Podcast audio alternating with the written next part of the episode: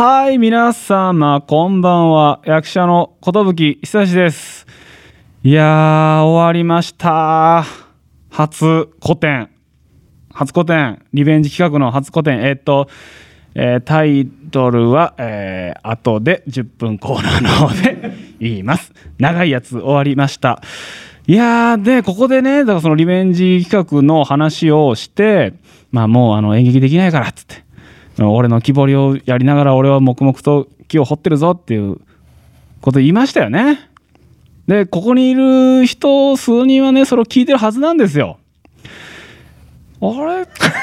ちょっとなんかなということで、えーどういうことかは後で話そうと思います。本日はこの方々が一緒に進めてくださいます。えーまずは準レギュラーラジオトーカーの横山大河さんです。ごめんなさい、準レギュラーラジオとから横山大河です。あれ見に来なかったぞ。えーそして YouTuber の新田良二さんです。はい、どうも、新田でございます。ごめんなさい。はい、見に来なかったぞ。そして、えー実は今何の話か全く分かってない本日初登場役者の好みさんです。はい、好みです。よろしくお願いします。本当にわからないまま今聞いております。すいません。あ、はじめまして。はじめまして。今えっ、と好みさんここに今出てる男3人全員はじめましてなんです。そうなんです。えっとまず、えー私寿役者やっておりまして、はいえー先月にですね、はいえーちょっと自主公演をやろうと思ってやってたんですが、ちょっとあのコロナのあれあれこれでもう中止にしたんですよ。はい。で中止にしてまあでも、まあ、劇場は抑えてあるからちょっと僕趣味で木彫りをしてるんですけど、その木彫りを展示する個展をね、はい。生まれて初めて個展をやってみるぞって。はい。で僕はまあそこで一日在廊してうんうんうん。木彫ってますから、はい。まあ一日ずっといるんでっていう話をしたんですけど、はい。ここなんかね今の男性2人とね、うんえっとねあとディレクターの方がね、はい知ってたはずなんですけどね、はい全く姿は見えませんでしたね。あれ？3月だと思ってて。さんあなるほどね。じゃあじゃあごめんなさい。いや、すいません、本当に。なるほどね。本当に。じゃあごめんなさい。そういったでちょっとねあのギクシャクした中でね、えー始まるんですがこのみさんあのどうぞよろしくお願いいたします。よろしくお願いしますはい、えーそれではそろそろ始めていきたいと思います。3月8日ウィンディーズマニアシャバダバ2.2ルーシーと久しくん。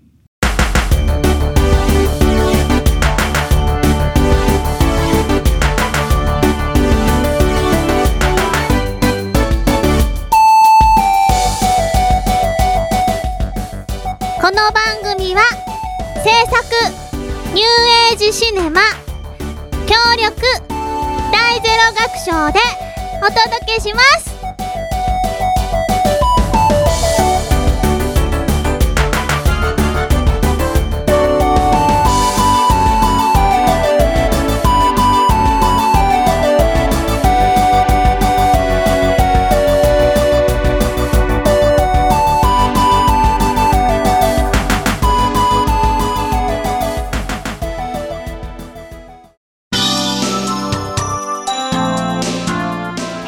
では今夜はゲストがいらっしゃっております。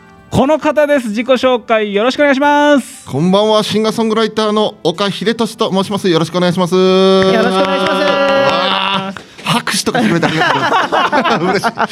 そんなに拍手は珍しくない。ああ、そうだね。そうそうそう。温かくお出迎えします。あとだ、そうそうそうそう、もう。せっかくね来てもらったんでい。や、嬉しい。ありがとうございます。でで もうすでに打ち合わせがええ感じすぎたので、テンション上がってますからね。もう楽しくなってもういいですね、はい本当に。でもね、まだこれを聞いてるリスナーの方は何も分かってないんで。確かに。そうですね確かに。はい、ということで横山さん、はい、岡さんからいただいいい返事だな。頑張りますよい。ただいたプロ 簡単なプロフィールちょっと読んでいただいていいですか？はい、じゃあ、プロフィールを紹介させてもらいます。はい。はい、年間180本以上のペースで歌う魂のシンガーソングライター背中の上りとリーゼント強烈なインパクトとストレートな歌詞が特徴人生を歌うをモットーに人生の応援歌を全国各地で歌っている。はい。熱いプロフィールですよね。だいぶ熱いプロ 魂の魂のシンガーソングライターだね、すごいねこれ誰が書いたの？俺だね。おそう いただいたものそのまま読ませていただいてるんで。すいません。すいません。年間180ってすごいですよ、ね。めちゃくちゃ多いですよね。そうそうあのコロナの前はあの、もうやれるとこではどこでもやりますみたいなんで、あのどこでもやれる。もうもうどこでも変な本当にさっきも言ったけど変なとこで歌わされたこともいっぱいあるし、歌わせていただいた。ちなみにどんなとこが変なとこ？気になる気になる。変なとこ、はい。なんか駐車場のなんか本当に隅っこの方とか。なんかいやなんつうかななんかあのえっ、となんか町町内会の集まりのでなんか歌わせてあげるよって言ったから、行ったらもう全然なんかもうあごめんちょっとタイムテーブルとか組むの俺ら初めてやから分からんからちょっとその辺で歌っといてって言って。雑ですね 本当に。で子供たちがなんかフラフラ来てその子たちになんかこうアンパンマンとかしょうがなく歌って 帰るみたいな、まあ、そういうこともあるし、はいはい。めっちゃお世話になって本当にいいとこで歌わせていただいてることもいっぱいあって、ああよかったよかった。そんな感じそんな感じ。全部がそういうわけじゃないいやもちろんもちろんもちろんちょっとあえて面白くディスってるだけで。だからごめんなさい。あのあのお帰りとして応援してくださった皆さんすいません。あのちょっと変な感じでいじりましたけど皆さんのこと大好きですね ちゃんとこびとかないとね。そうですね。危ない危ない。早いな。展開がすげえ。早い今日。確かにあっという間ですよ。あごごめんね。いやいやいやどんな歌って歌っどんな歌歌ってるのか全く分かんないまま。もうだって魂のシンガーソングライターから出てきたのアンパンマン。アンパンマンアンパンマンの歌を変なところで歌わされたっていうエピソードをね。人生を歌ってる人ですよね。いやそうらしいんですよね。らしい。らしいですね。そうらしい。そうですね。はいそうです。でさ作詞作曲はあ僕僕です僕です。全部自分で。そうそうそうそう。ミュージシャンミュージシャンの話しましょうよ。あそうですね。そうですね。そうですそうです。そうです。そうです。そうでした。そうでした。そうでした。だって年間180本はい。歌って、え、はい。だからその、でも年間180本のうちの、はいえっ、とじゃああのまともな方、まともな方。はいはいはいはい。まともな方ではい。歌う時ってはいはい。は、えっと全部自分からじゃなくてオファーをもらって歌いに行ってるってことですね。まあまあまあオファーとそうですね。まああのあの歌わせてあげるよとかこういうとこあるよとかあでの歌いに来てって言っていただいてあので、行くっていう感じですね。ーでそのリーゼント決めて。そうそうそうそうそう。上り上り背中の上り背背中に上りを背負って。上りしょって、ね。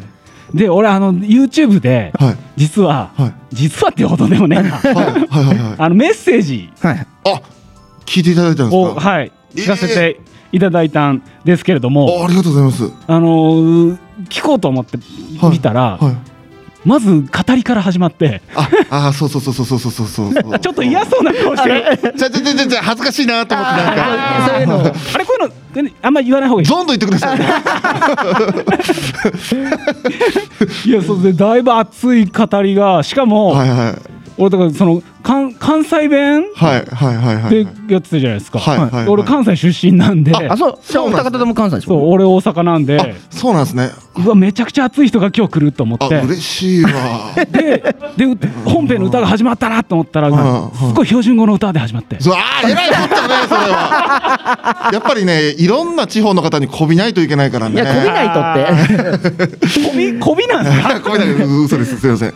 なるほどなるほどなるほどなるほど。でであのえ関み三重三重出そう身ですね。出身が三重で。出身が三重で、はいはいでもなんかあのいろんな地方にお邪魔してるうちになんかの言葉がぐちゃぐちゃになってきて ああありますよねみんなね。なんかまあそうですね。いろんなところだって行かれてますもんね。本当にその日本だけじゃなくて。世界せ日本もいろんなところ回ってるし、はいはい。で世界もいろんなところ回ってる。まあまあまあまあいろんなところとかあのピースボートという、はい。あの地球一周するあの地球一周。船,、はい。船のあの、うん。たまたまあの専属ミュージシャンという形であの たまたま？そうそうそうそうそうあの、はい。ごご縁をちょっといただいて、はい。であの地球一周させてもらったっていう感じです。その時にすごい地球一周させてもらったって さらっと言えるのすごいですよ。地球一周させてもらった。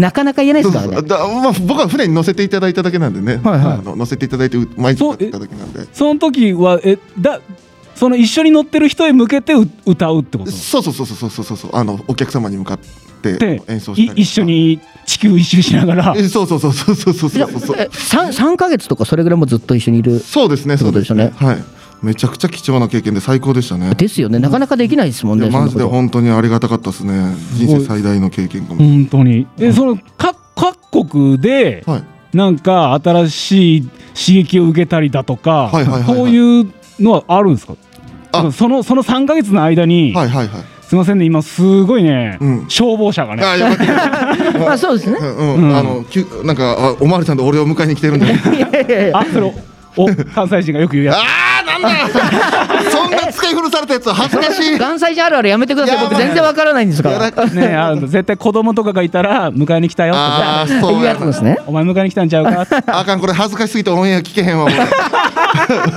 聞いてくださいって。聞いてください、そうだからその各国のなんか、はいはいはい。絶対刺激を受けるじゃないですか、そうですねそうですね。でその3か月なり3か月だったら、はい。そこで新曲を作ったりとかうわそういうなんかないのかなって俺。振りが素晴らしいですね。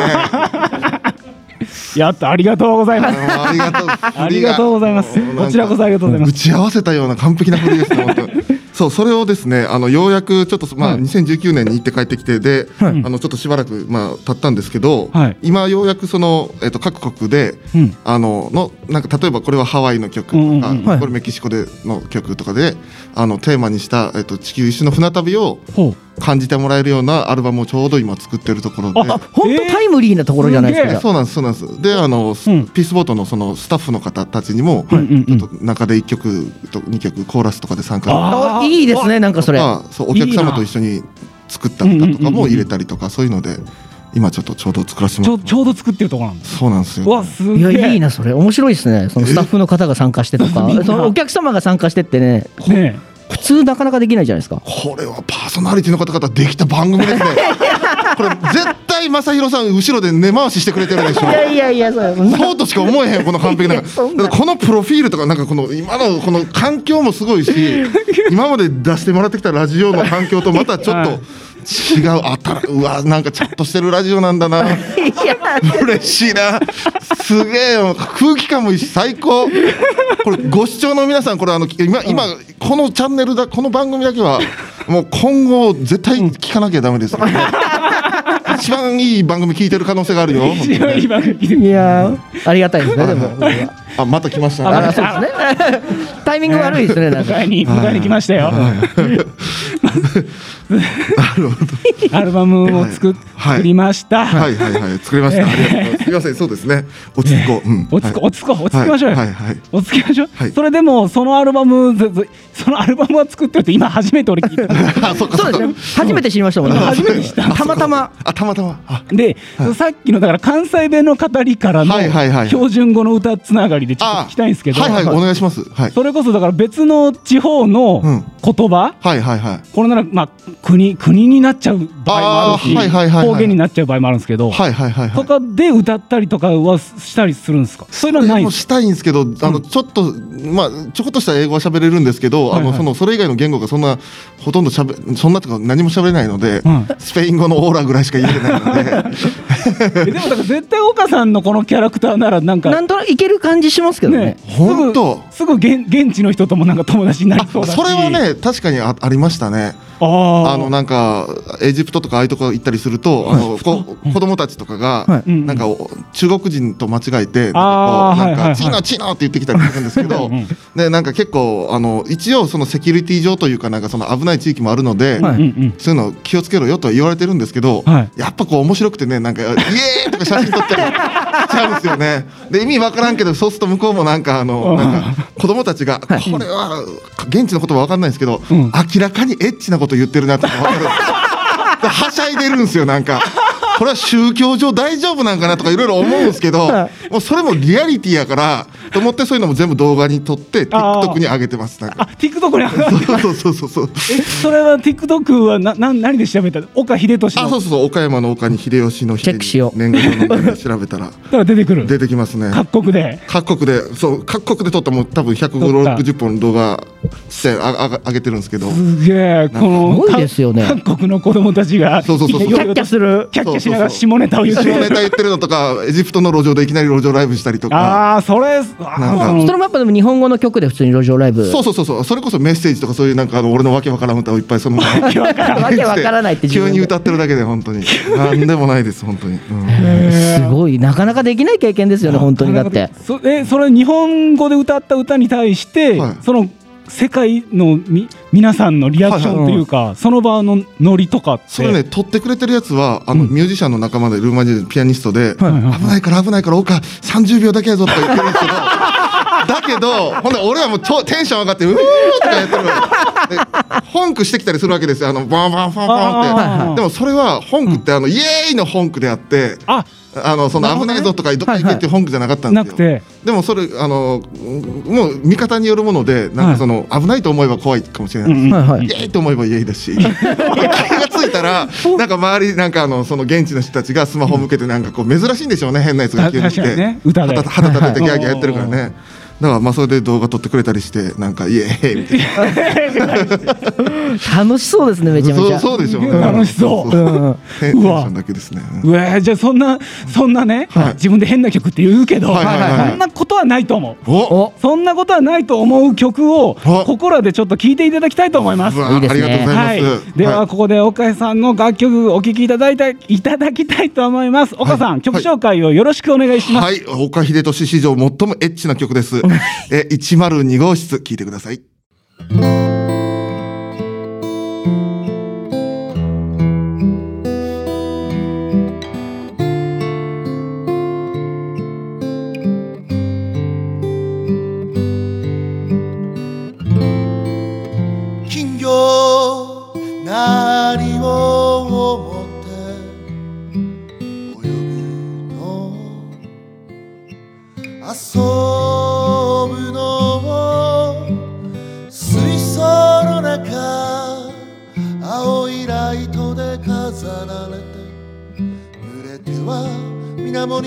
に尾びれを揺らす。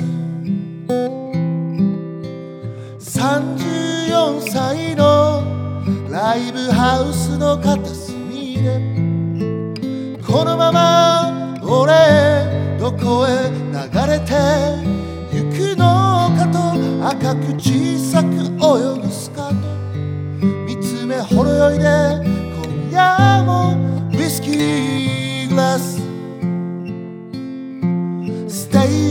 待ってる。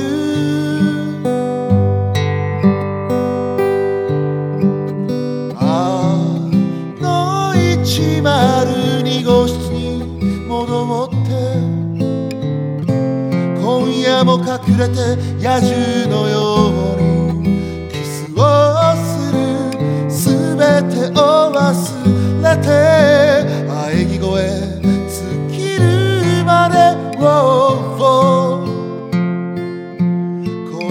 中に爪を立てる。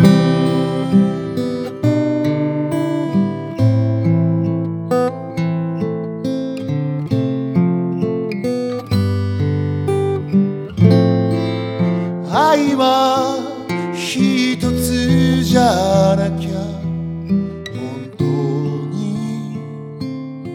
にいけません。は嫉妬するからか。独り占めしたいからか。知らずに世間に心さらわれてく。歯向かうことよりも歩幅を合わせてくことで楽に生きられると知ってる。誰もがだけどそれで終えるにはそれだけで終えるにはもうそう。いやーエッチな曲ですね。背中に爪を立てられたことが嬉しくてっていうだけなんですけどね。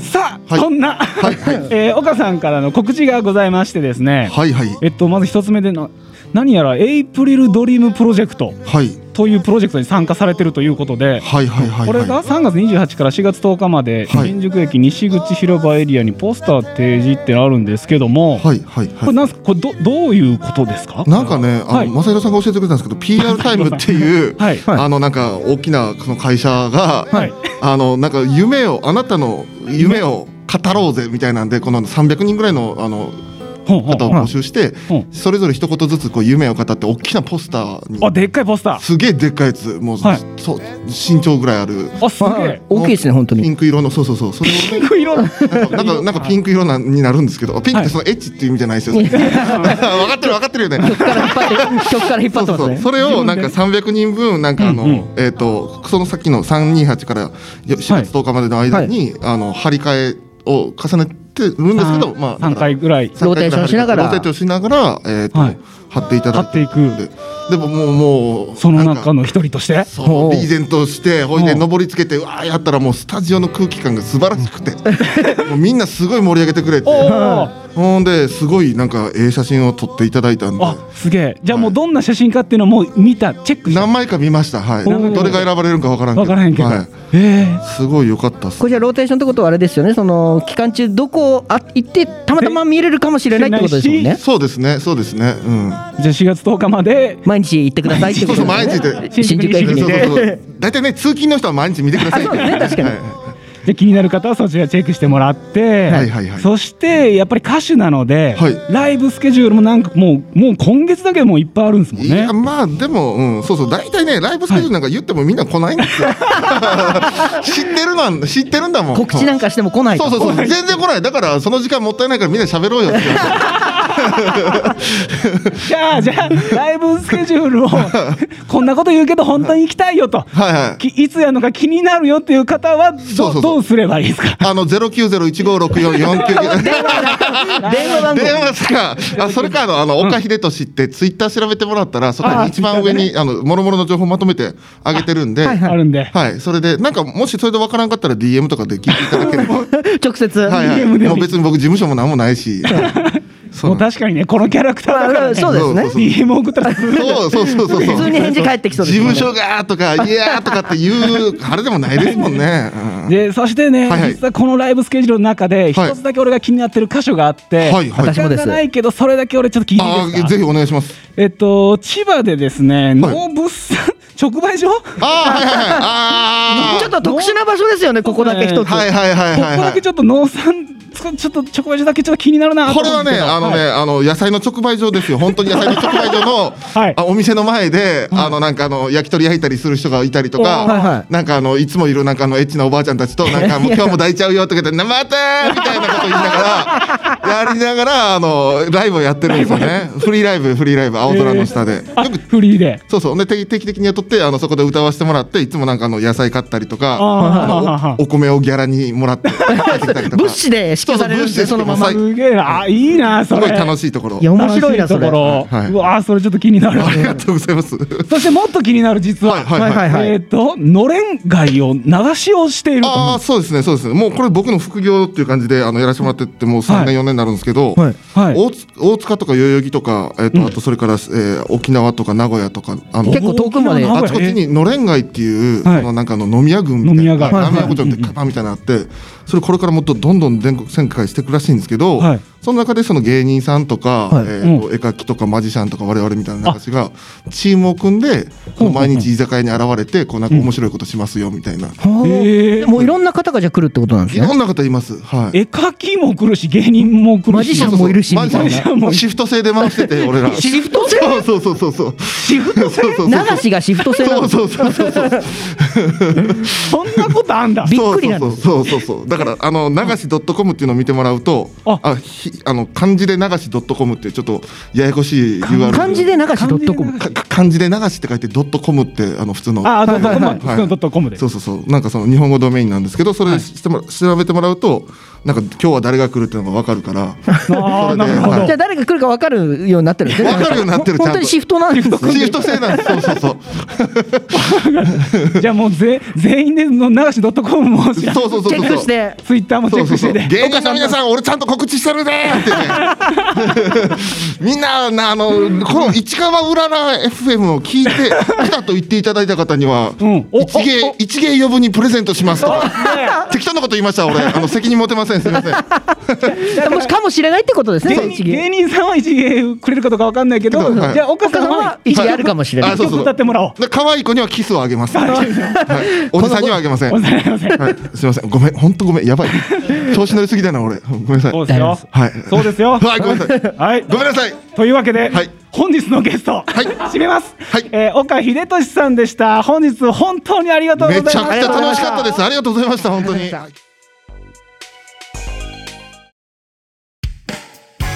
ここで一曲お聴きください。今月の番組推薦曲「プラズマイレブン」で「仲良くしようよ」どうぞ。思うことはいろいろある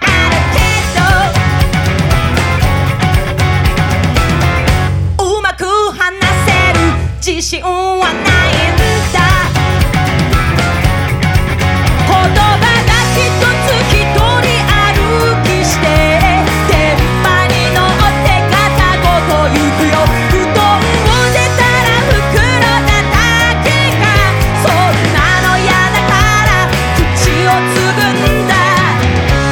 ど一つだけこれだけは言いたい。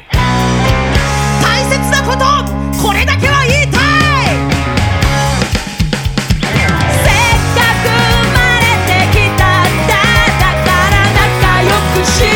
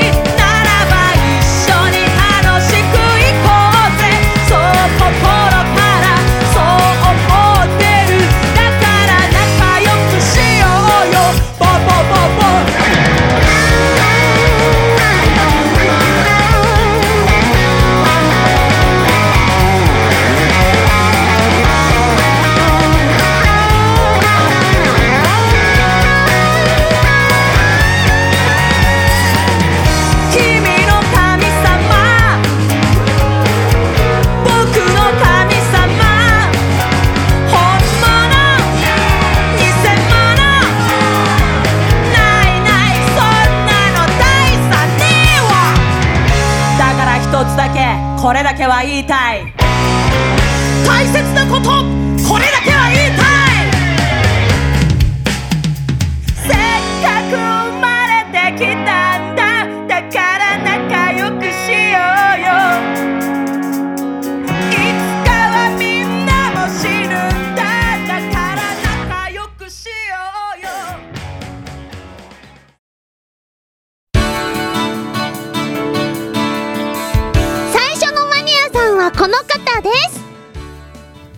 寿久しプレゼンツ、えー演劇がほにゃららでほにゃららになったけどもリベンジで古典をやったよのコーナーほにゃらら多めですけど。はいえー、とですねまあまあいろいろあって演劇が、えーできませんでした。そして、えー初古典をやりました。えー、と古典の名前をですねもうねもう失念している私。あら。忘れてしまったということです。確かね演劇の公演は中止になったけど場所は抑えてあるのでせっかくだから趣味の木彫りを展示してかっこ欲しいっていう人にはお譲りしたりしてかっこ閉じる自分は黙々と気を掘る展。長い。というですね、えーライトノベルのタイトルみたいですね。入場取る。入場無料で、ははいい北千住で、えーやりましたそのちょっと結果報告と言いますかねお、こんなことがありましたよ誰かあんな知り合いことがが来たのかなとかね。知り合い、そうそういうそういう話ですよね。そういうことね。そうそういう話をね、はいはい知。り合いが来たとかうんうんうん。知ってる人が来なかったとか。それはそうですねオープニングで聞きましたね。オープニングでね。お叱りをね。したけど、はい来なか来なかった人のことなんかもういいじゃない。まあ過去のこと過去のこと水に流しましょうよ。水に水には流さねえよ。水には流さねえよ。といったことで、まあえーそうですね、えー、好みさんにもよろしくお願いします。よろしくお願いします。はい、皆さんよろしくお願いします。で、あのー古典古典え、はいまず皆さん古典でやったことああります？あ主催側 はない。主催ないない主催ない側って？あだから自分が出るとかっていうことですよね。そうそうそう。自分がものを展示するやつ。やつ。小学校だけです。ないね。小学校？小学校であるじゃないですか。なんかその自由研究の展示会みたいな。あー。そう本当にそれが最後だと思います。クラスでね、はいはい。やるやつね。であのそう俺も初めてやったんですけど、はい。そのだからやっぱり小劇場でやっぱり芝居出てるからそのテンションで行こうと思ってたんだけれども あの古典ってずっといるわけですよ。はいはい。はいはい。素うんの素の状態で。はい。なんだろううん監視役というか。監視まあでも俺はずっとまあ一日誰も人が来なかったら気を掘ってるんでっていう体でやってたんで、まあいるんですけど、はい。その自分がずっと素の状態であお客さんが来る状態をはい待ってうん。今回だから6時間長い？一人でやってたんですけど、そなどうしていいかが全く居住まいがわからない。ずっと役者の仮面をかぶってずっと。役者の役者の仮面？や仮面というかなんだろう。舞台俳優ですからね。やっぱり舞台俳優人前で出る時は仮面をそうですそういうことです。仮の姿で見せてたけど仮のまあ仮の姿っていうこれもずっと素で喋ってますけど、うんうんうん。いたりあと芝居が終わった後の客出しでお客さんと会って喋る時って、うん。もうこっちテンション上がりきってるんで、はいはい。全然上からいけるんですよ。へーそういうもんなんですね。もうあのアドレナリンの力？面白かったっしょーって言いながら。あ出てきたり、はいありがとうございますっていけるんですけど、うんうん。もう何の助走もない状態ででうんしかも、うんうん。まあ、入場無料だったっていうのもあるし、はい。多分北千住っていう場所柄うんもあるのかもしれないですけれども、あの一番初めに来たお客さんがはい。近所に住んでいるうん。大工さん。へえ大工さん。大工さんさが んなんか友達を連れて来てくれて。はい。何で知ってきたとかってわかりました？その人。近所に住んでるから。近所に住んでるから。あなんか面白いことやってんなみたいな。そうそう看板看板に貼ってるんで,、はい。できふらっと入ってきて、あの男一人男だけど、はい中年男性二人がふっと入ってくるとこ怖いっていう。へーあまあ一人きりだし。そう一人、うん。うんああどどうもーっつって、うんうんうん。趣味なんすよーっつって。見てくださいっつって見せたけどその大工さん側もうん。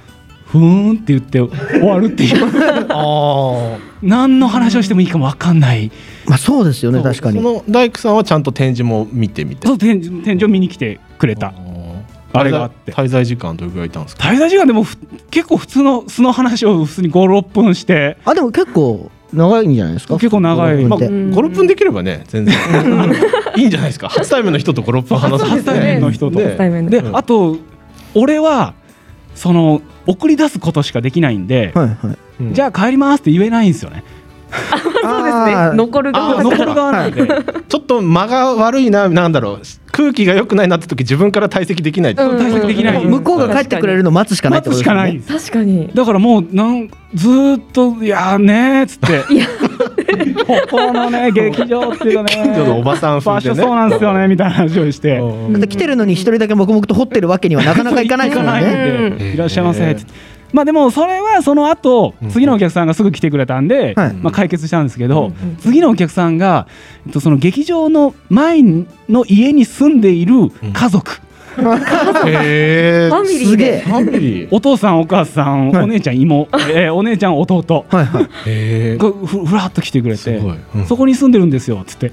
入ってきてくれて。へえもうなんか小4の娘さんがねすごいなんか気に入ってくれて、へあそうなんですね。そうあのクリームソーダの木彫りがあるんですけど、はい。私これ好きっつってそのもう素手でガンって持って俺の目の前に持ってきてくれるっていう。あいいですね。あそう。っつってですごい子供だからこれは何ですかってすごいもう容赦情け容赦のない。はい。もうパッと見てわかんないやつを全部聞いてくる。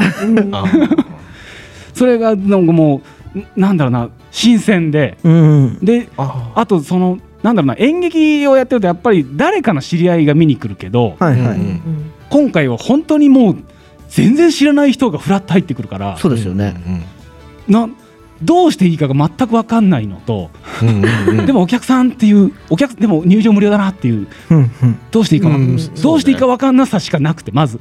うん。確かにそれわかんないですね、なんかその知り合いでもないし、うん。その近近所に住んでるね、まさかちびっこが来るとはね。そうフラッと入ってきて。ちちびっこが。ね。でそのちびっこがなんか絵を描いたのがこの間校長先生にすごい褒められてうん。表彰をもらったよって話をされて。ほんまか。すごいやんっつって。校長先生すごいやんっつって。みたいな。ご近所付き合いみたいな感じですね、本当に。ご近所付き合いねできないです。そしてそんな中まあちらほらと知り合いがね、はい。来てくれてえっ、と好みさんは知らないけど吉田のよりも来てくれて 役者仲間というかね。役者のねうん。役のね。作品に出る予定だった方ですよね、役者の。でやったあの横山さんも知ってる吉田のよりっていうねこのラジオにも前ゲストゲストじゃないなもうレギュラーでいた女性がね来てくれて、えー友達を連れてきてくれたりもしたんですがまあ、そういう知り合いたちはもうすごい助かったってなって。ありがとうってなって。ずっといてって思いながら。こっち側で対応できますもんね。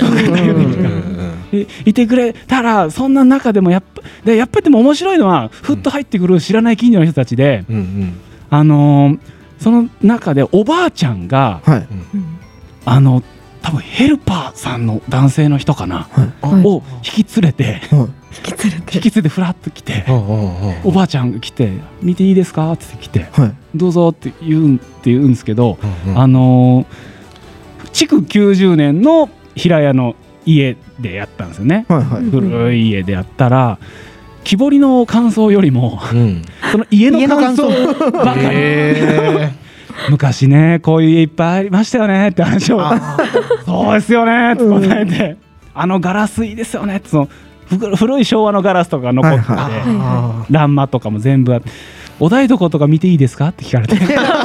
展示よりおも。家の訪問の方が気になっちゃって。家の方へー間取りね？そう。ちょっとそっちに荷物あるんですよねへーことあって。全く木彫りにはもう何何の興味を示さぬまままた男性引き連れて降って帰っていくえー。休日の午後みたいな。ね。でも結構そういうその飛び込みで全くその自分と縁のゆかりもない方々っていうのは結構来たってことですか？結構だから半半々ぐらい。あ多いですねだいぶ。うんもううん。よかったですね。すごいすごい半々ぐらいで、で最後の最後に来た女性がもう買い物袋をぶら下げて、はい。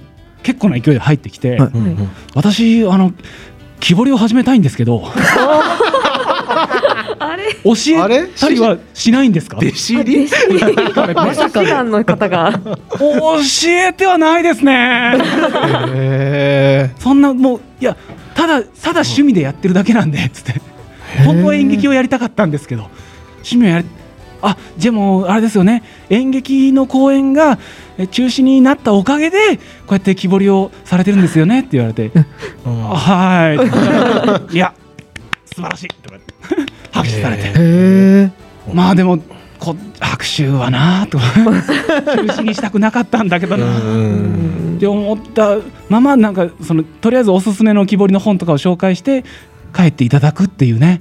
うん。そういう一日を私は過ごしましたとさ。といったことで、えー今日のお話終わり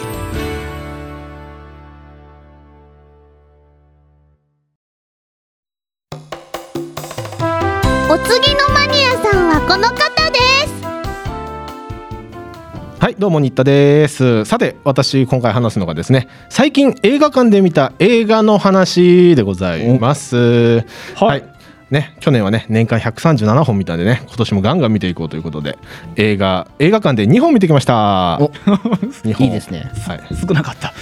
ああのタイミングによりねでも3月は多いかもしれない。はいはいはい。はい。じゃあ2本まあ1本目いきます。はい。はい。タイトル「コーダ愛の歌」という映画でございますね。ヒューマンドラマですね。ご存知ですか？わかんない。多分聞いたタイトルは聞いた覚えはあります。ちなみにこのみさん映画とか見たりします？あはい映画結構よく見ます。あーそうですか。知ってるんですけど見てはまだないんですけど。あ本当ですか？見る予定なんですか？あ見たいですね。あじゃあこの このプレゼンを聞いて見に行っていただければと思いますが、はい。まあ、ストーリーはですね、まあ、アメリカの田舎町が舞台現代現代劇です。はい。で主人公がですね高校生の女の子のルビーちゃんですルビルビー。ルビー。ルビーちゃん。ルビーちゃんはい。でルビーちゃんはですね漁師の家系で、まあ、両親とお兄ちゃんがいてでみんなでこう朝ルビーちゃんが高校行く前に漁に出てルビーちゃんが漁を手伝ってからルビーちゃんは学校に行くって生活を送っててですね、はでまあ冒頭漁のシーンから船の上での漁のシーンから始まるんですけど、はい。うん。手話を使い始めるんですよね。ほう。で実はその家族ルビーちゃん以外は全員ローア者あの耳が聞こえないんですよ。でルビーちゃんだけ唯一耳が聞こえるんです。ほそうそう。でその4人が繰り広げるヒューマンドラマっていう映画でございますね。そうそうそう。でロビーちゃん実は夢があってロビーちゃん？あの主人公の女の子ね。ああ間違えた。ルビーちゃん。だルビーちゃん。やばいやばい。ルビーちゃんルビーちゃんは輝きがなくなっちゃいましたね。変な隙を生んでしまう やばいやばい失礼しました。ルビーちゃんルビーちゃんだけん夢夢があって。夢がある。歌うことが大好きなんですよね。で寮のシーンでもみんな聞こえないから自分だけラジカセでガンガン音流してめっちゃ歌ってるんですよ。好きだ好きそう。好きにできんだ。そうそう、しかもうまいんですよ。あうまいんだ。う。まいんですよで、うん。学校の高校のなんか音楽の先生がルビーちゃんの歌聞いてうん。あれこいつ才能あるんじゃないかって思ってうん。音楽大学へ進めるんですよ。ルビーちゃん歌の勉はい強行かないって言ってこう大学へ進めるためにこうなんかレッスンをするんだけどうん。っていうことでいろいろと起こるんですよね。まあね。そうこれ以上ちょうんちょっとねそれ以上はネタバレになっちゃう。なるんだけどまあでもねあの好きなシーンがあるんでそれだけちょっとね言わせていただきたいんですけど。はい好きなシーン。はい。まずねあのその学校のコンサートがあってはい。そのルビーちゃんが抜擢されるわけですよ。でなんか地域の家族とかもちろんルビーちゃんの家族も見に来るわけですよ。はいはい。で歌のシーンが始まるんですけどうん。ふーっとお父さんの目線になるんですね。あの音ゼロになるんですよ。あ。お父さん目線だからで観客は音ないままもうそのろう話者の方の目線で歌のシーンを見るんですよ。でも我が娘の歌一切聞こえなくてこれどうやるかっていうと周りの人のリアクションしかないんですよね察する方法が。うんはいはいはい。うわこれきついなと思ってうん自分が同じ立場だったら超きついなと思って。そうそう。だからそういうなんだろう話者の方のあのきつい生活のものが出てきたりとかすごいね。いろいろと結構ねちょいちょい泣きます。それはうん。それはルビーちゃんえ？ルビーちゃんだけ耳が聞こえるのはうん、別になんえ？遺伝性ですね。あ遺伝性？そうなんですよ。だ。そう生まれたと弟もあれ弟お兄ちゃん？そうもう聞こえない聞こえないの？は遺伝遺伝。だから聞けない。だからルなんかルビーちゃんがね最初学校行った時になんかいじめられたらしくて、うん。話でちらっと出てくるんですけど、うん。それがアクセントが変結局家族のコミュニティが正しい発音をそうやったことないからっていうのとか、うわーそうなんだみたいな。私たちが暮らしててこう知らないギャップとかをすごい来てそれでね泣いちゃうんですね。でねこの映画あの世界中で結構いろんな賞を取っててはい。はいでアカデミー賞もノミネートされてます作品賞、だから取るかもしれない、おうん。おそう。であの今日本で見れるんでねぜひね見に行ってほしいなっていうね感じでございます、ぜひ見に行きたいです。こうだ。もうね あのなんだ全編にね優しい気持ちが溢れてます。うんそうそう。なんかみんなルビーちゃんの家族になればいいのにみたいな。そしたら戦争なんてなくならないのに。みんな みんなルビーちゃんの家族になればいいねいいとこが家族みんな仲いいのね。うー。んそう。みんな冗談言い合って手話とかで、うんそうそう。でも逆にやっぱ耳聞こえないから全部ルビーちゃんに頼ったりする、うん。はい。その魚の競りとかで何言ってんだって言ったりとかそうなんかそうで結局依存せざるを得ないお互いの関係とか。でも、うん音楽で巣立っていこうとする娘みたいな。もう泣いちゃう。私は泣きましたよ。ええええええ。へそんな映画ですね。ぜひおすすめです。はい、はい。じゃあ2本目いっちゃいます。はい。はい。はい。ゴーストバスターズあアフターライフパンフレット持ってきてパンますフレットだ。えー、あ小時さん見たんですか？見た。お。見た見た。もうこれは最高でしたよ。最高でした最ね高でした。あのこのみさんはゴーストバスターズご存知？はい、ゴーストバスターズはしてます。あこれ完璧な続編なんですよね。あこそうですよね。れ、うん、ちょっとちょっと前に。ち そうそうそうなんですよ。そう。そうですね。そうですね。であの、はい。ちょっと前に女性版でリメイクがあったんですけど、はい、2016年でしたっけ？かなそれぐらいですね。はい。そう。でそれは一回なかったことにして、そう。あハリウッドあるあるね。そう、はい。ワンツーの正式な続編。うんはいはいはいはい、うん。そうそう。であの昔「ゴーストバスターズ」って映画があってであの化学兵器みたいのでゴーストを対峙するんですよね。掃除機みたいの背負ってね、うん。でそれでちょっとコメディ要素があって面白かった映画の続編で、マシュマロマンね、うん。マシュマロマンも出てきて、うん。でストーリーを軽く言うとですね、はい、まあ、アメリカの田舎町で、まあ、主人公が、えー女子高生あ間違えた。これはルビーちゃんだ。主人公ルビーちゃんだ台本が違ったぞ。中学生中学生ぐらいでしたよアメリカのねはい。田舎町で地震が頻発する町があって、はい。でそこで暮らし始めた一家の女の子フィービーちゃん、まあ、小学生ぐらいかな。フィビーちゃん。フィービーちゃん。が古びた小屋でですね、はい。ハイテク装置をいろいろと見つけるわけですよ。うん。で実はそのフィービーちゃんのおじいちゃんは38年前にゴーストバスターズしてたっぽいぽいっつってうん。家族がそれを知らなかった人もその主人公の女の子は知らなくて、はい。うん。そうそう。えおじいちゃんってゴーストバスターズだったの？みたいな感じでなって、うん。でその時と同じくして街にまたゴーストが出てきてみたいなね映画でございますね。そうそう。でねもう僕は最初の「ゴーストバスターズ」のめちゃくちゃファンでですね。うん。はいはい。でも見ながらなんかもうね続編として一番成功してる映画を見てる気がして。もうね楽しみながら泣くっていうなんかもうね なんか謎の感情が分かんなくなっちゃってる。そうなのそうなの、ねそうそういう映画。みうんうんうん。そのファンが見たい見たいやつをちゃんとやってくれている。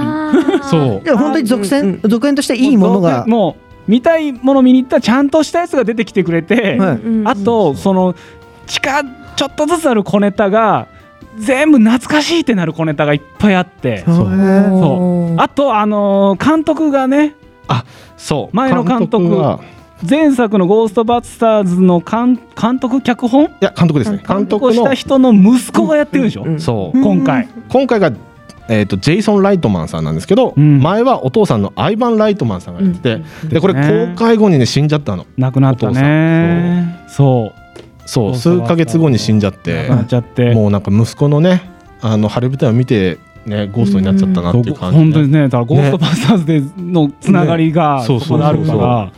そうそう。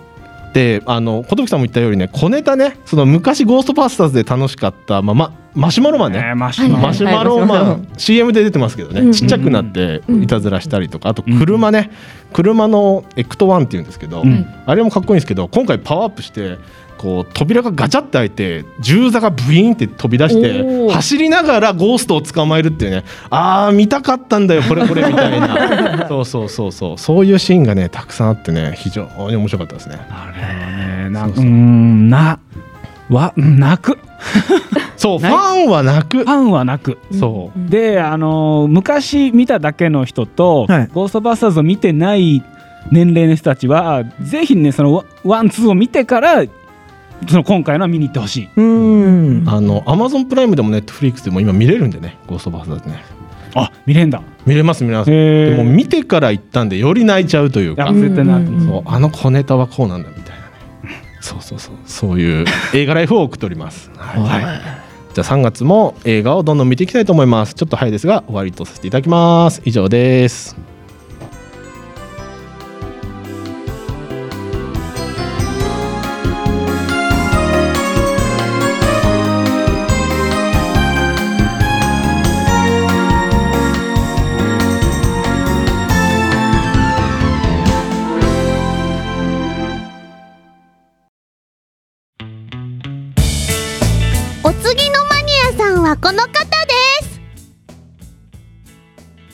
はい、どうも横山大河です。よろしくお願いします。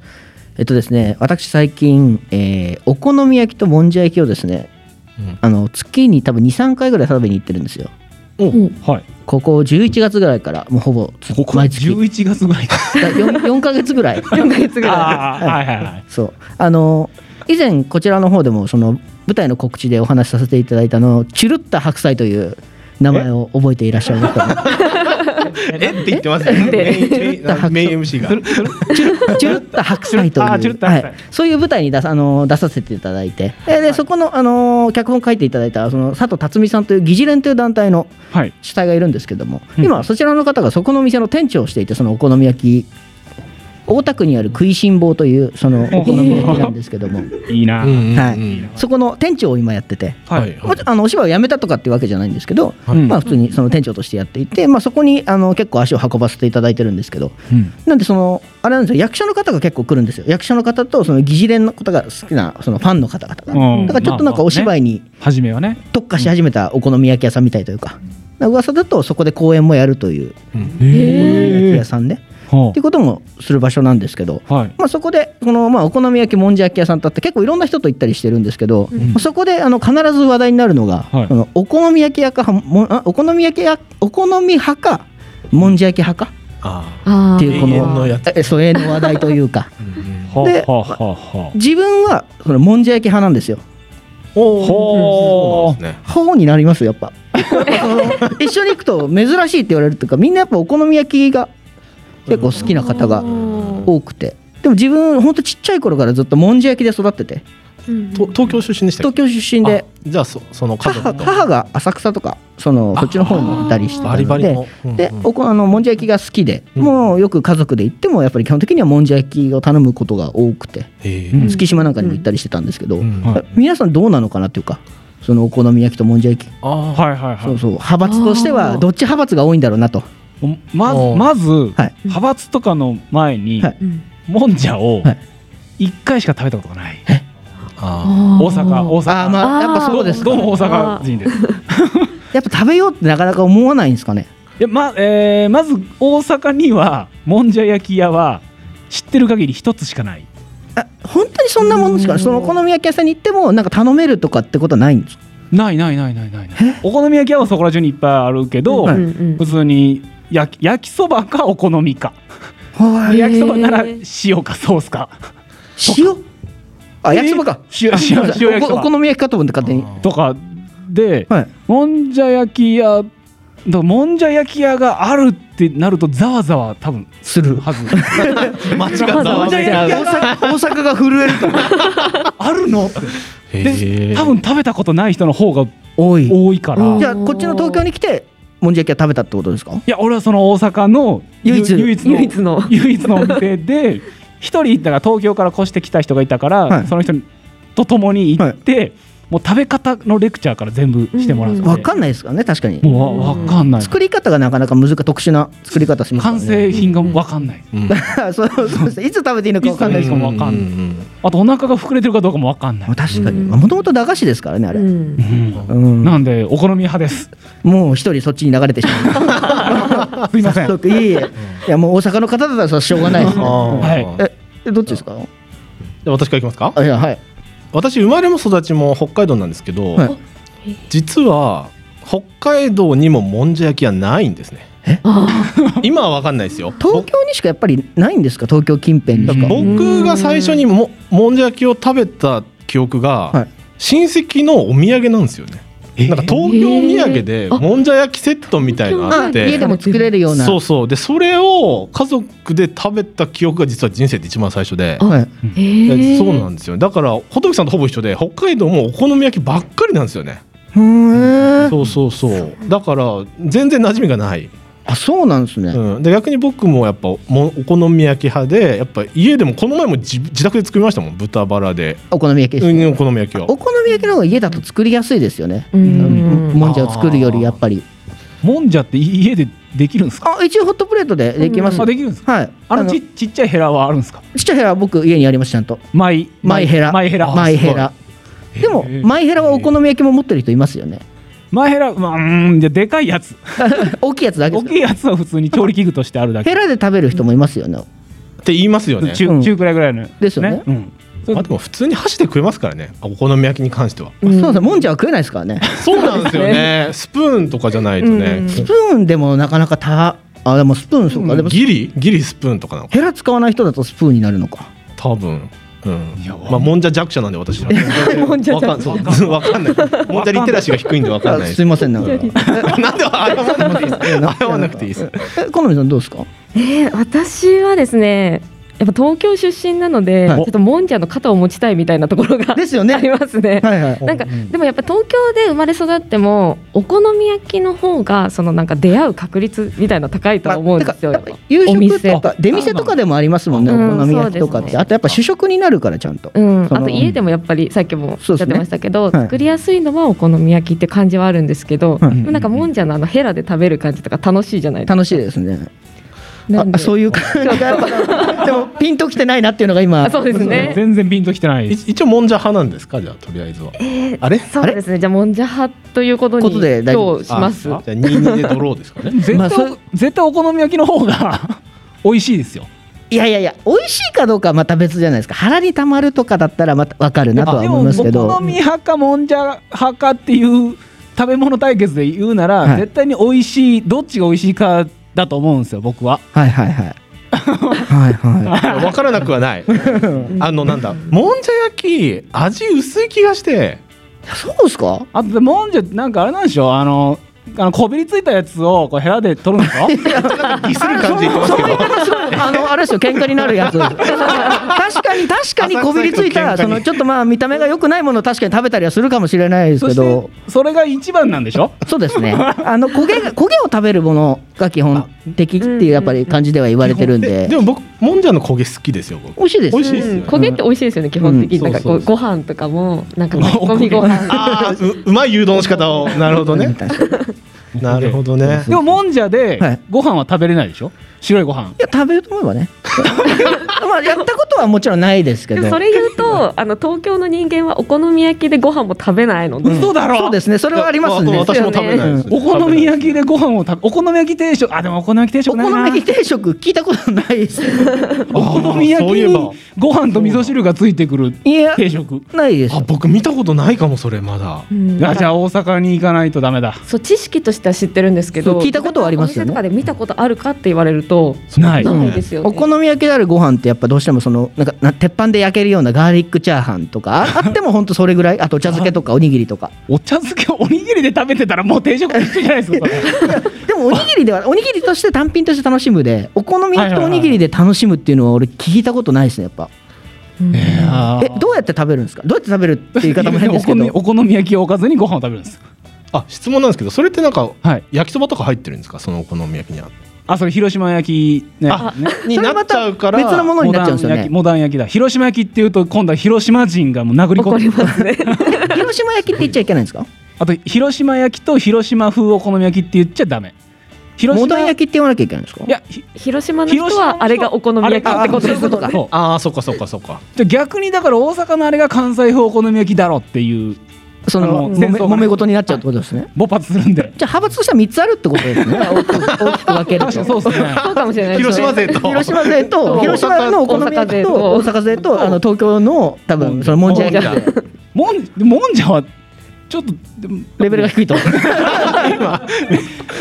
んま寿さんこういうの見たことないですけどね。めっちゃなんかすごいですねいやわかんないそういう喧嘩をしたい風になってんのかなと思っていやでもあれじゃない。ですかやっぱその大阪のそのどんなこんな言い方したらあれかもしれないですけどちゃんとしたもんじゃ焼きを食べてないからおそらく。うんそれはあるかもね。それはあるのかもしれないかなって残念あなたは本当のもんじゃを食べたことないんですよ。逆に僕は本当のお好み焼きを食べたことないのかもしれないですけど。うん来週ここへ来てください。来てください。だからその大田区の食いしん坊というお店に行っていただければあ多分きっとねあの美味しく味わえると思うんで。まあこれあの食いしん坊の宣伝でもあるんでちょっと。あなるほど。はい、あの今大変だって言ってたから。お客さん入ってくるようになと思って、はい。まあ、今回はじゃあスコアレスドローということで。もんじゃもお好み焼きも、ただ、まあ、主食にはならないということだけは分かったのであ主食とご飯は一緒に食べれないとい。うことだけは分かったので、横山満足ですと。さようなら。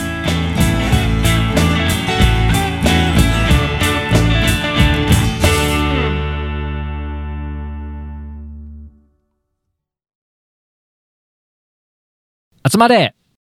ヘラボシ連合かわいええいーはいそれでは、えー皆様こんばんは星野ですそしてはい、皆さんこんばんは。イラストレーターのケロケロチャムです。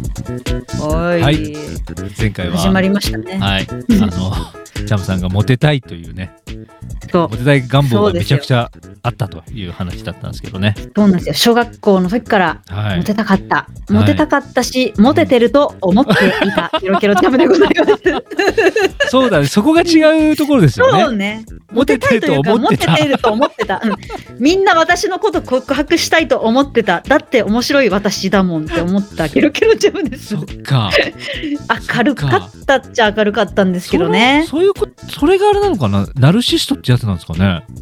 ナルシストなんだろうね。うん。だってモテてるしはずだったんでしょだって、モテてるはずだった。うん。うん。そうやだって親にも可愛い可愛い言われ育ってきた私ですから。うん。うん。それは一番モテてますよねそりゃねえ、だけどなんか浮いた話来ないな、おかしいなとは思ってたけど、でもみんな私のこと好きなんだよねと思って言ってた。主人公のケロケロチャムでございました。今テレビで見るあれですね女性芸人と同じ感覚だったんですかね周りの方がそうかもしれないね。なるほど。なんとなくわかりますね。いやー。うんまあそんなね、うん。私、まあ、前回まあそんなやつだったって話なんだけど、はい。今日はね、うん。ちょっと何話したいかっていうと、うん。道徳の授業の話したいなと思ってて。まだ小学生えなんか星野さん、そう小小5の時のおもう忘れもしない道徳の話。小学生多いですね。え星野さん、うん。小学生はね楽しかった。やっぱ唯一の私驚愕だったからさ、やっぱりね結構ねやっぱ覚えてるよ。気持ち悪いぐらい覚えてるよ。やっぱ驚愕の方が楽しいんだね驚愕の方が楽しいよ。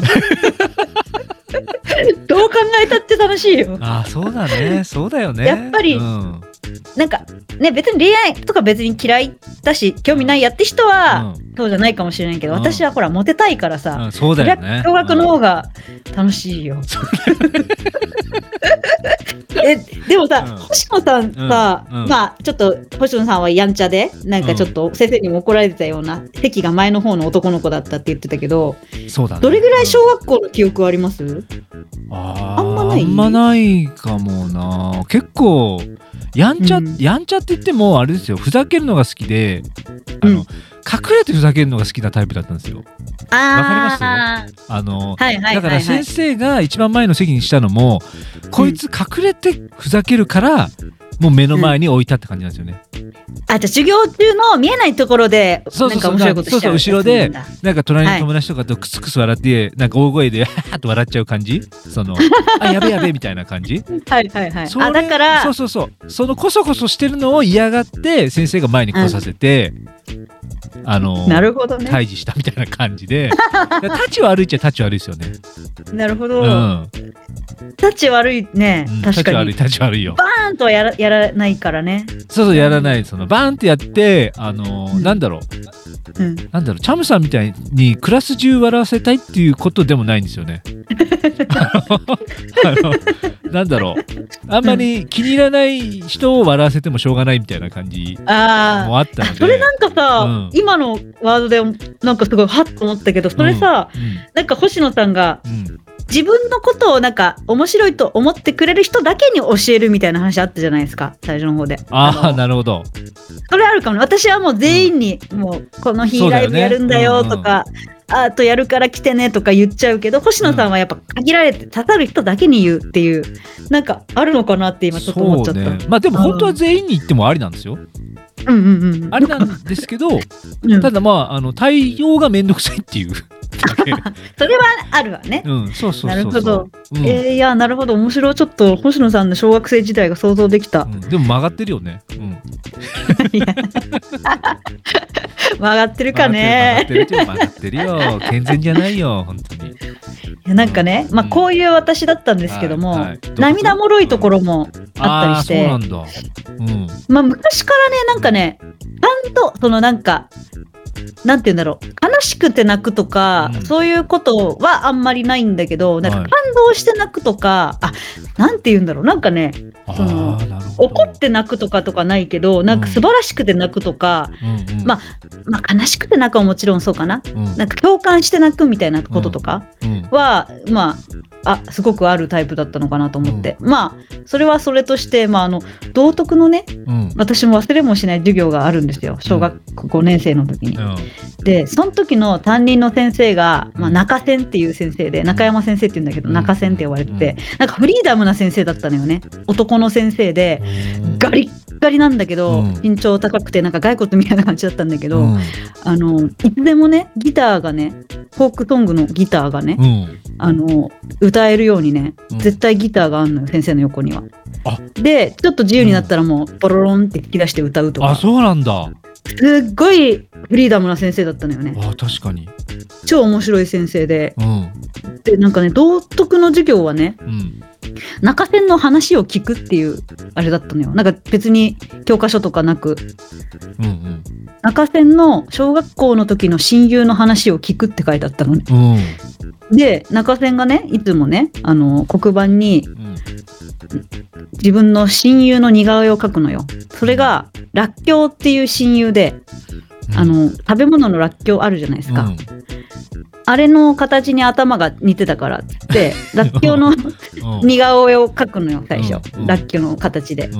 で、あの、僕には、あの、すごく、あの、大小学校の時大親友だったらっきょうという友達がいたみたいな話から始まり、そのらっきょうとのエピソードを毎回語るっていうね道徳の時間だったの。で例えばあのもう昔だからね、らっきょうとあの秘密基地を作ったぞっていう話とかあって、で秘密基地でなんかこういうものを隠したとかこういうものを見せ合ったとか、であのこうそこはどういう風に作ったかとか繊細に教えてくれるんですよ。木の枝でをいっぱい集めてきてとか、こうビニールなんかシートみたいなのちょっとかけてみたいな感じとかで結構繊細に話してくれるんですけど、オチは台風の時全部飛んでっちゃったみたいな話とか。なるほどなんかそういうなんからっきょうとのなんか楽しかった思い出を話してくるんですよ。うんで次の回はなんかクラスで初めて中線がちょっといいなと思った女の子がいたみたいな話があって、でその話をちょっと本当に打ち明けるのらっきょうぐらいしかいないから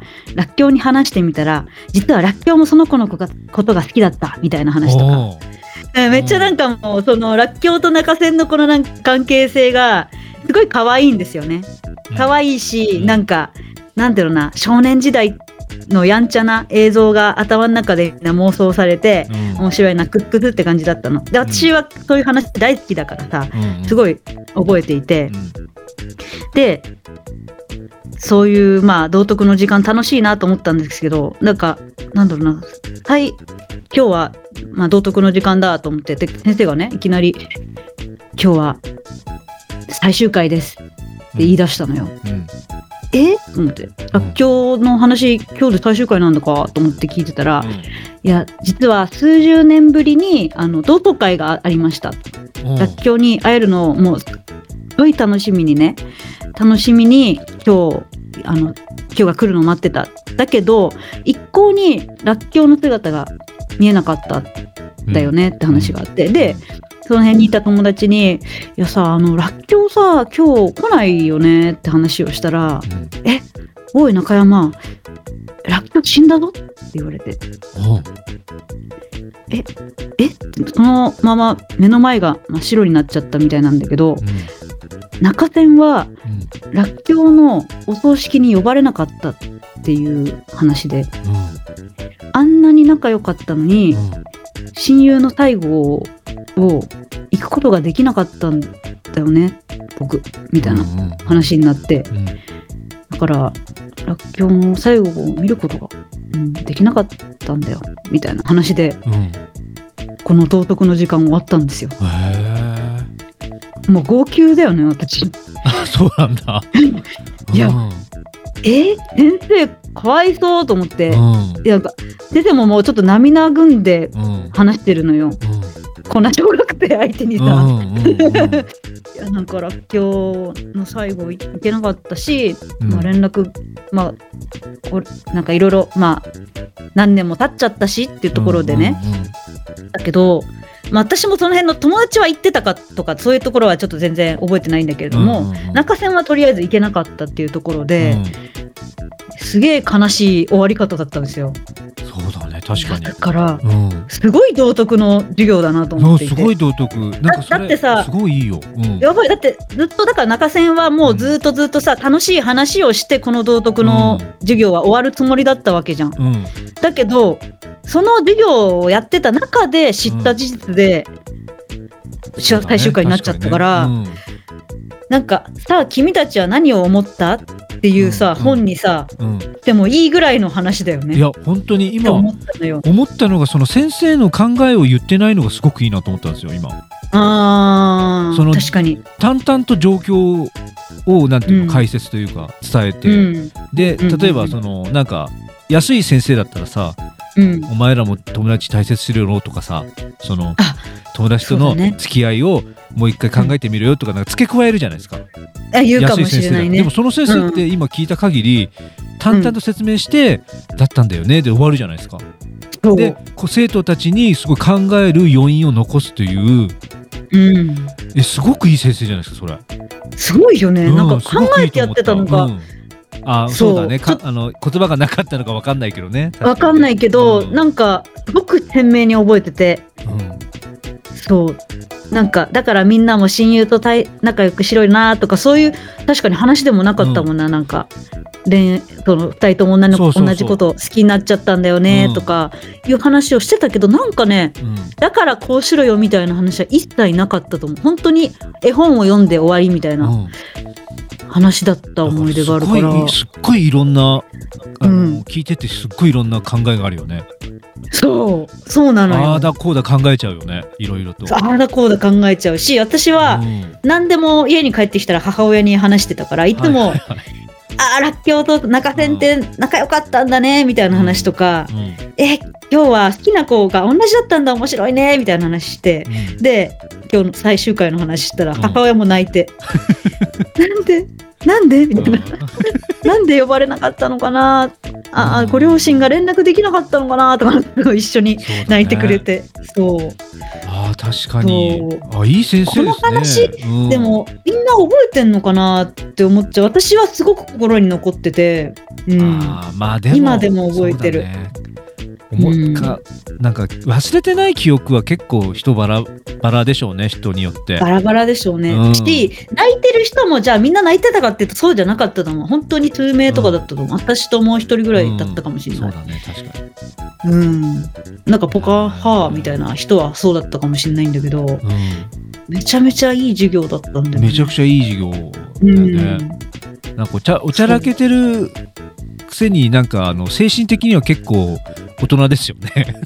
いやそうそうだよ、うん。なんかて適当な感じなのよ。やっぱりフリーダムな感じだしさ、うん。なんか自習とかすればいいのに先生がちょっと誰か定規持ってるとか言って定規でなんかギター弾き出してうん。じゃんじゃんあ切れちゃったみたいな感じとかやってるようななんかちょっとねあのう面白い先生だったんだ今けど。今そういう先生いないんでしょうねきっと。いないんでしょうね、ギターなんて持ち込んだら多分父兄がうるさいそうですよね。なんかね。ひどい。そうだね、面白かった。いやいい先生だったんだよな。すごくいい先生。うん。あちょっといい先生の話僕もしたかったですね。えー、じゃあちょっと次さ いいですね次はちょっとま大た丈してほしいな。いや大好きだよこういう話。いいい先生の話？い先生の話。でもそういうや感動的な話はないけどね。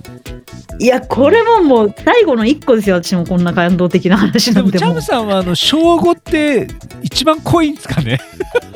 小5小6が一番濃いね、一番濃いんだ。うん一番濃い。本当に濃い。一生笑えないでほしかった。うん、小6特に。うん。楽しかったね。モテてると思ってたしさそうだね。そうだね。もうちょっと時期が長かったら一番好きなか好きだったこと付き合ってたと思ってたしそうだ。そんなね、あのまあモテまくってると思ってたあのチャムさんとね、あのはい僕がですね、イベントを今度やるんですけどね、はい まあテロ屋敷というねテレ屋敷のね、あの展示イベントやりますのでね、923です。はい。はい923あたり週ですあたりです。はい。あたりなので、はい。また詳細は、えー、第10回か11回ぐらいでもしかしたら言えるかもしれないですねそ。うですね ちゃんとした詳細はこの辺ぐらいはでい。発表できるとし、はい。するでしょうねはい、じゃあここは、えー今日のところはこの辺でね。はい、ありがとうございました。ありがとうございました。